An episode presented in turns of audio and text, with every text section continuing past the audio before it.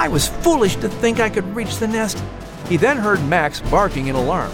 Patrick lifted his gaze, and there, 10 feet above him, was a panther. Coming up for your precious feather, boy? The panther growled. I knew you'd try it eventually, stupid boy. Trying to be so high and mighty.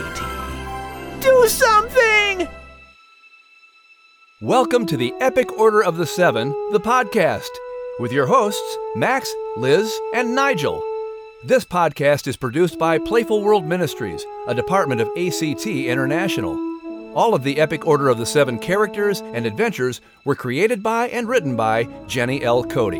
And I'm your narrator, Denny Brownlee. By the way, as you listen to this episode from the audiobook The Voice, The Revolution, and The Key, keep in mind you can download your very own copy of it by visiting audible.com. That's www.audible.com. And you'll find the entire collection of Jenny L. Cote's Epic Order of the Seven books by going to her website, epicorderoftheseven.com. On today's episode, we'll bring you Chapter 19 from the audiobook The Voice, The Revolution, and The Key, plus later we'll get some personal insights from our author extraordinaire, Jenny L. Cote, and of course, as always, please welcome the hosts of our podcast, Max, Liz, and Nigel. Oh, merci, Monsieur Announcer. Indeed, old boy, and let me just say on behalf of my colleagues, we do so appreciate your taking time each week to formally present us to our ever-growing audience. Well, you're welcome. After all, while some listeners have been with us for quite some time, your weekly introductions ensure that even our most recent Epic Order listeners are properly informed. Well, thank you, Nigel. For me, it's a distinct honor. Distinct? Wait, are you saying that introducing us stinks? After Mosey said all them nice things about you. That's not... No, mon ami, of course not. Thank you, Liz. He said distinct. Oh, so he used to think it stinks, but he don't think it stinks anymore. No, Max, the word is distinct. Oui, from the Latin word distinctus, which means to keep separate. Aye, if something stinks, you sure want to be separate from it. No, Max, separate, as in set apart. That's what I'm saying. If something be stinky, you want to be set as far apart as possible. This could go on for quite a while. So moving forward, as you guys may remember, today's chapter has a lot of adventure, a lot of danger. I mean, it gets pretty hairy and pretty scary. Well, hey now, so am I. I mean, I'm not scary, but I'm pretty hairy then. Oui, whereas I am just pretty. Pretty what? No, that's it, just... Pretty. So, Max, you're pretty hairy, and Liz, you're simply pretty, indeed. So I guess that leaves me as pretty scary, what? Hey, lad, you're a terrifying beastie. I say, booga, booga, booga. Oh, eek, I am frightened. Help! Aye, help! Announce a lad, we're being tormented by a ferocious monster, Mousy. Huzzah, huzzah. It is Mousezilla! Oh, that was funny. Right, monsieur? Announcer, lad? Up here. I say, old boy, why on earth are you standing on a chair? No reason. Monsieur, did we frighten you? Course not. Don't be silly. Don't worry, lad. I'll not let the big bad Mousy devour you. Oh, oui, monsieur. We will protect you. Right, Nigel? I say, booga, booga, booga. Ah! Okay. Why don't I just read the next chapter, then? Brilliant. After all, how scary could that be? Chapter 19. High and Mighty. September 1748. Watch your step! We're almost there! Patrick called back. The 12-year-old jumped from rock to rock ahead of his friends. A pleasant breeze rippled through the tall green trees of the forest, bringing a welcome relief from the heat of recent days. A tiny hint of fall was in the air today. A discussion among friends about fall led to talk of pumpkins, which then led to pies, which then led to a Christmas goose, which then led to migrating birds, which then led to Patrick's eagle. He was proud of having taught an eagle how to fly, as he phrased it. but the friends were a little skeptical. Not that Patrick ever lied, but since none of them saw him do such an amazing thing, they wondered if he might be exaggerating things. They knew he was an expert at bird calls, but teaching an eagle to fly was a bit much. Jane, Sally, and Elizabeth took their time, lifting the hems of their skirts so as not to get them muddy from the trail along the creek. Elizabeth Strong had become good friends with both Jane Henry and Sally Shelton, and the trio were inseparable at the common school. Samuel Meredith and Patrick's brother William brought up the rear, carrying their muskets and telling the girls about the latest bucks they had shot while out hunting. "Mine was at least an 8, maybe even a 10-pointer, William claimed loudly. "He was huge." "Too bad he got away, Billy," Sam teased, jabbing the younger boy in the ribs. "Mine was 6 points, but he was big. Lots of meat on that buck. I cleaned him myself." "So where is this eagle of yours, Pat?" Elizabeth wanted to know, wrinkling her nose at the thought of deer hunting and cleaning. "Do you speak eagle as well as chickadee?" "He's around, you'll see," Patrick answered. He stopped on top of a big rock, looked back, and saw the girls following along. Sally looked up and smiled. He returned the smile and noticed a vine hanging down over the bank. He reached for it and swung out over the creek in an arc to land back on the bank with a thud in front of the girls. He winked at them and then cupped a hand to his mouth. He tried to screech like an eagle, but his changing voice cracked and came out sounding like chalk on a blackboard. The girls giggled, and he shrugged his shoulders. Max, Liz, and Nigel trailed along behind the young people. "It would appear our young knights seem eager to impress these fair maidens," Nigel posited with a grin. "Ah, youth." "My Henry has become quite the daredevil," Liz added. "I hope he does not get in the habit of showing off, or of boasting." "He's just having fun, lass," Max assured her. "We laddies like to show off for our lassies, like when Elle went to get your edelweiss in the Alps. You gotta admit, that's what made your heart first flutter for the daft kitty." He placed his big head in her face with a knowing grin. "Come on, lass, you know it did." A shy grin grew on Liz's face.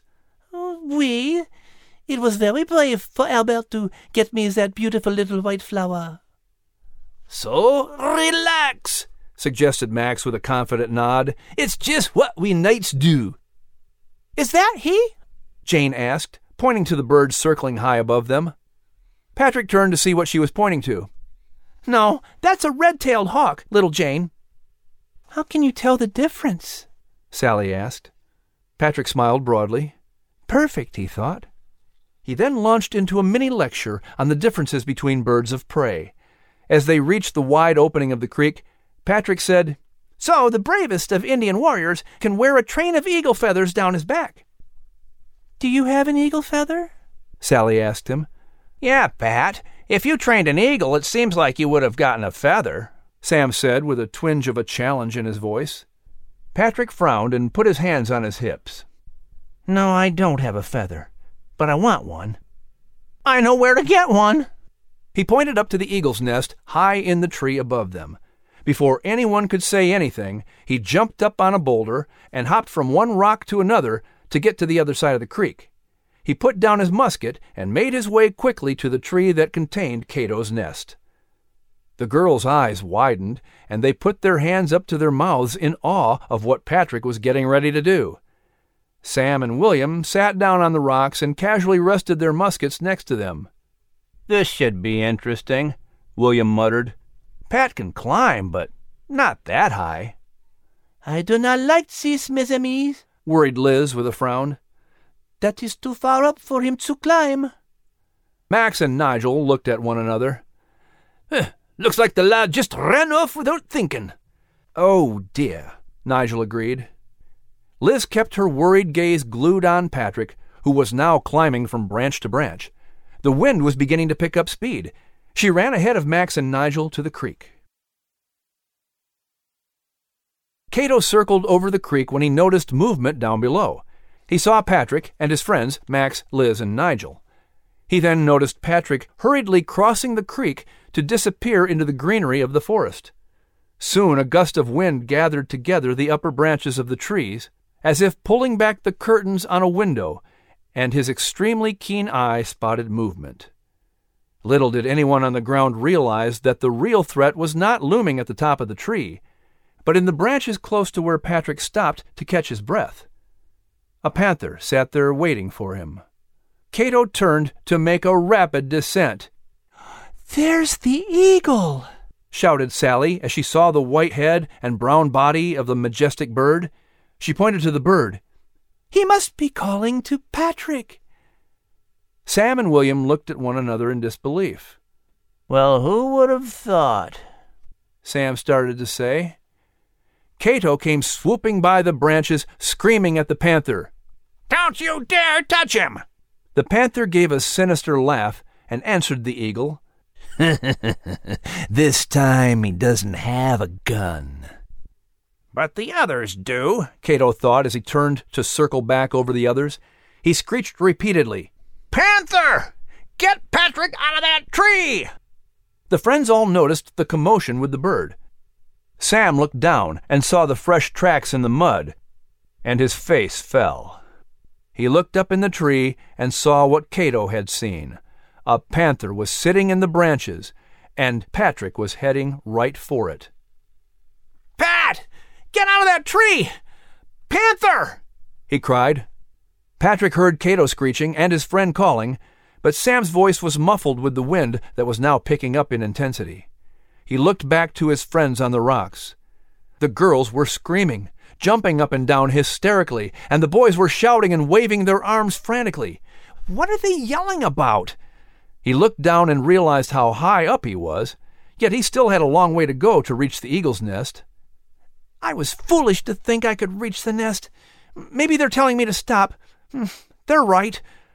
He then heard Max barking in alarm. Patrick lifted his gaze, and there, 10 feet above him, was a panther. Instantly, panic filled him, and he broke out in a sweat as his heart began to pound. "Coming up for your precious feather, boy?" the panther growled, opening his mouth wide in a threatening show of teeth.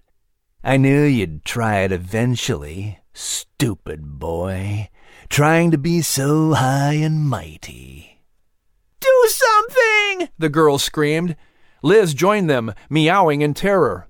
Max ran ahead over the rocks, barking his head off as he made his way to the other side of the creek. Sam and William grabbed their muskets and followed the little dog. "Stay here," William told the girls. Patrick started to climb down backward as fast as he could, while the panther crouched to jump down to the next branch. Sam and William reached the other side of the creek and started making their way to the tree, following Max, who was way ahead of them. "We can't shoot at the panther," William shouted. "We might hit Pat." Cato made another pass and screeched, "Patrick, I'll try to harass the cat. You're going to have to jump." The eagle soared upward, then quickly circled back. "If only the boy spoke eagle," he thought to himself. Cato came in above the branches and got as close as he could to the panther, continuing to screech, talons protruding, but the big cat was too well protected by the foliage as he followed Patrick down the tree. Patrick looked down to see how far he was from the ground. "Still too far," he thought as he continued as quickly as he could from branch to branch. Max barked, "Jump, lad! Jump!" Sam cocked his musket and took aim at the panther, keeping his gaze on the big cat while his friend slowly made his way toward the earth. "Get ready to get him out of there, Bill," he said as calmly as he could. "I'm ready," William answered. He held his gun up to use as a club if need be. As Patrick got within a safe distance to jump, the panther lunged toward him, causing him to slip and fall just as the cat reached the branch. He landed with a hard thud and cried out just as Sam fired.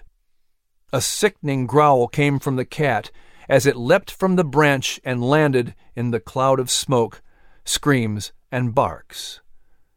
William ran over to swing his musket at the cat, but it darted off into the woods, choosing to fight another day. Max took off after it.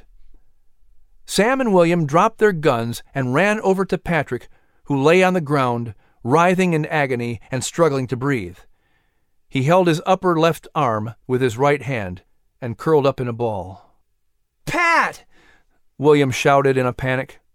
"I think it's broken," Patrick struggled to say as the boys surrounded him.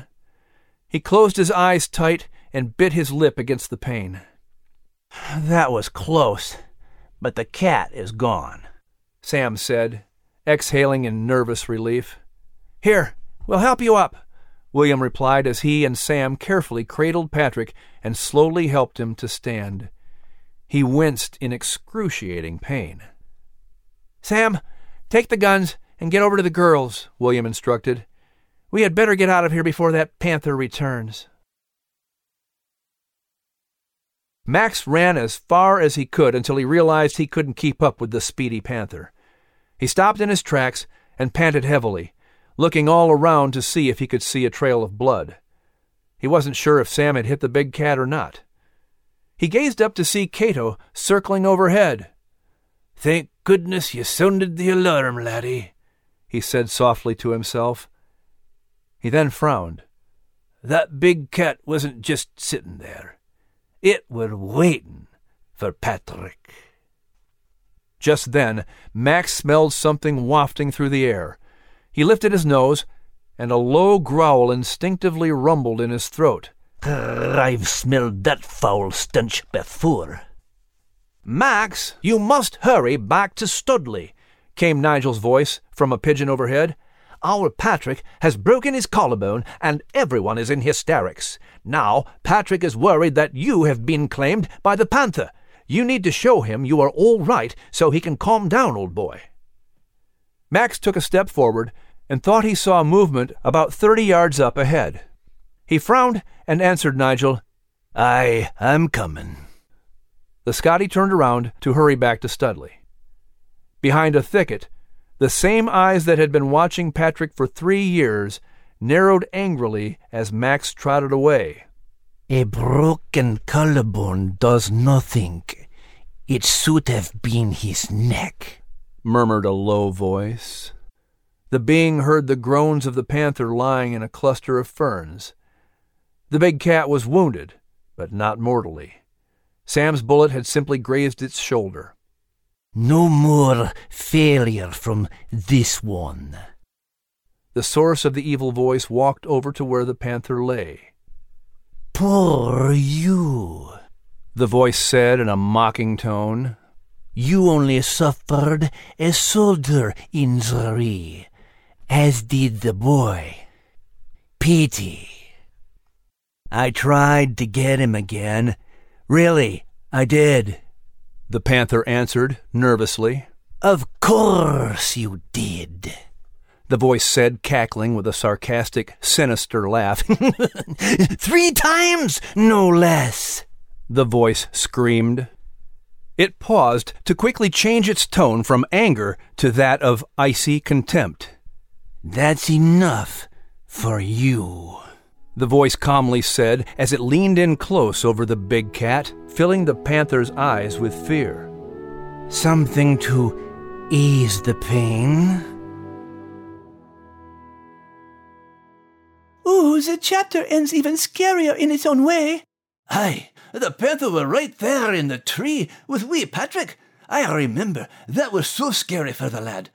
But that evil voice, aye, no, that were a different kind of scary." "Oui, it was sinister." "Aye, and you didn't know what it was capable of, and you didn't want to find out." "Oui, mon ami. It would seem that the fear of the unknown can be far more scary because we let our imaginations make things bigger than they are, huh? So, today we are doing things a little differently, as we are combining Nigel's News Nuggets with Jenny's Corner." Greetings. Nigel P. Monaco here at Jenny's Corner as we take an up-close and personal look at fear. Now, greetings, Miss Jenny. Hey, Nigel. Well, today's chapter has had us all on those proverbial pins and needles, what? And so, first of all, well done, my dear. Now, we enjoy stories with action and danger and all that, but if it were actually happening to us, well, we'd be anything but joyful. So, why do you suppose that is? You know, stories and books allow us to experience the things that maybe we experience in real life and don't want to deal with, and we can allow the characters that we read about to experience them for us, and we watch how the characters respond. In fact, I've even had readers, Nigel, who said, you know what, I didn't know how to respond in a certain situation, and I read how Max did in dealing with his fear, and then it taught me about how to deal with mine. That's well said. We all go through different types of fear here and there through our lives. Some of it's stuff that, well, I can handle it. I'm a big boy and all that. And then there are other times it's like, help, mommy! And so different things affect us different ways. What do you suppose is behind all that? Well, it depends on what the source of fear is. If it's something like physical fear, like we've got a panther staring us in the face, right? Mm-hmm. We may jump out of a tree. Indeed, right? And I think our Patrick Henry, that was his only option, right? So sometimes it's the fight or flight syndrome where we are taught to run from something that might harm us. But then sometimes it's an emotional fear. Maybe we don't have the courage to speak up when we need to be bold. Or maybe there's a bully on the playground and we're afraid to say what we really think, or he might beat us up, or maybe we just want people to like us. And if we say what we really think, maybe they won't. So there's all sorts of fear that we have. There are easy reasons to procrastinate and not do the things that God would have you do because, well, what if I'm not good enough? Or what if I fail? Or what if people laugh at me? Or whatever the case may be. And that's a different kind of fear, isn't it? It is a different kind of fear, Nigel. And in those cases, when we are seeking to do the right thing, we don't even need to worry about the fear. You know what? We keep our eyes on Jesus. Nigel, do you remember when Max walked on the water with Jesus? Oh, now that was a time. It was a time. And one of his disciples decided he wanted to too. And Peter jumped out of the boat, if you recall. You were there. Mm-hmm. You should know. And when this happened, Peter went straight to Jesus and he was walking on top of the waves and on top of the storm. But the moment he took his eyes off Jesus and he looked at the wind and the waves, do you remember what happened? I can tell you. He sunk like a rock. And so the key in the whole thing was to keep your eyes on Jesus, because when Peter looked at him, he had no fear. When he took his eyes off Jesus, what crept in but fear? Mm-hmm. And that was a very literal version of the kind of fear we all have, the old proverbial taking our eyes off Jesus, looking to something else, or I've heard it said that your fear is what you're putting faith in. That's right. You have faith in that thing because that's bigger than you can handle, when indeed our God is bigger than anything that comes at us. That's right. And in that moment when Jesus had told Max, hey, come on, boy, you've dealt with this fear long enough. It's time to get rid of this fear. And Max said, well, how, laddie? And Jesus said, by walking all over it. Well said, of course. He always says it best, doesn't he? But I think about Max and his fear of water and walking on it. I say, old boy, now that's brilliant. Now, it seems these days, more of those kinds of fears, not so much of those things that are big and scary, but things that are not so big, but scary because we know nothing about them. It seems the common thread these days has been fear. We've been bombarded in the news that things in this world are out to get us, that we can't be safe anywhere we go, and so on and so forth. We are consumed in fear of what if. And that's got to be the dankest, shallowest kind of fear there is. What if? Well, what if not? So how do we respond to this overwhelming bombardment of be afraid everywhere you go? Well, the first thing is to do what we just said. You look to Jesus for the answer. And his word said, I have not given you the spirit of fear, but of love and of a sound mind. And so if we know that fear isn't from God, who is fear from? Well, it's not from God. It's not from Jesus. So it's got to be from the enemy. And he loves to make us fearful, doesn't he? Mm-hmm. So we need to take our cues not from the enemy not from the evil one, but from Christ, and put our faith in him. And the world wants you to be afraid. The enemy wants you to be fearful about every little thing. And it seems to be that's the fashionable thing these days, Nigel, is be afraid, be afraid. If you're not afraid, there's something wrong with you. And that's a sign of a world that is kind of upside down, isn't it? Mm-hmm. Because Jesus said, when I'm with you, there's nothing to fear because I am bigger. And one of the verses that I love the most is, greater is he that is in you than he who is in the world. Ah, yes. I believe that's 1 John 4:4, a marvelous verse. As is 2 Timothy 1:7, which you quoted a moment ago. We haven't been given a spirit of fear by Jesus. No, no, but a spirit of love. So if fear is present, it's not from Jesus, and that's what we want to hold on to, right? And it says love casts out all fear. And there it is. And there is no better love than the love of Jesus. Amen. Well, thank you, Miss Jenny. This was a special little corner. I actually got to hang out in the corner today. Actually, there's much more room than a mouse like me needs, but it's a fun corner to hang out in. Thank you so much, Jenny, for joining us today, as you always do, with tidbits of wisdom. Nigel, your corner is so cozy. I'd love to hang out with you anytime. Ha ha! Huzzah! Ah, Tweeby and Miss Jenny. Aye, and the big bad Mosey weren't bad either. All right. He merely startled me, okay? As that is the spirit, monsieur, you can conquer your fears. I wasn't afraid. Aye, lad. Just a wee bit startled then, huh?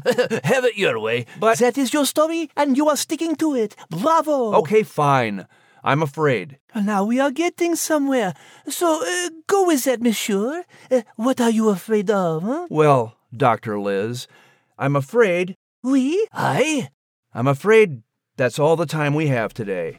Oh. So be bold, everyone, and have the courage to join us again on our next podcast. Once again, the Epic Order of the Seven, the podcast, is produced by Playful World Ministries, a department of ACT International. All of the Epic Order of the Seven characters and adventures were created by and written by Jenny L. Cote. And remember, you can download your very own copy of the audiobook, The Voice, The Revolution, and The Key, by visiting audible.com. That's www.audible.com.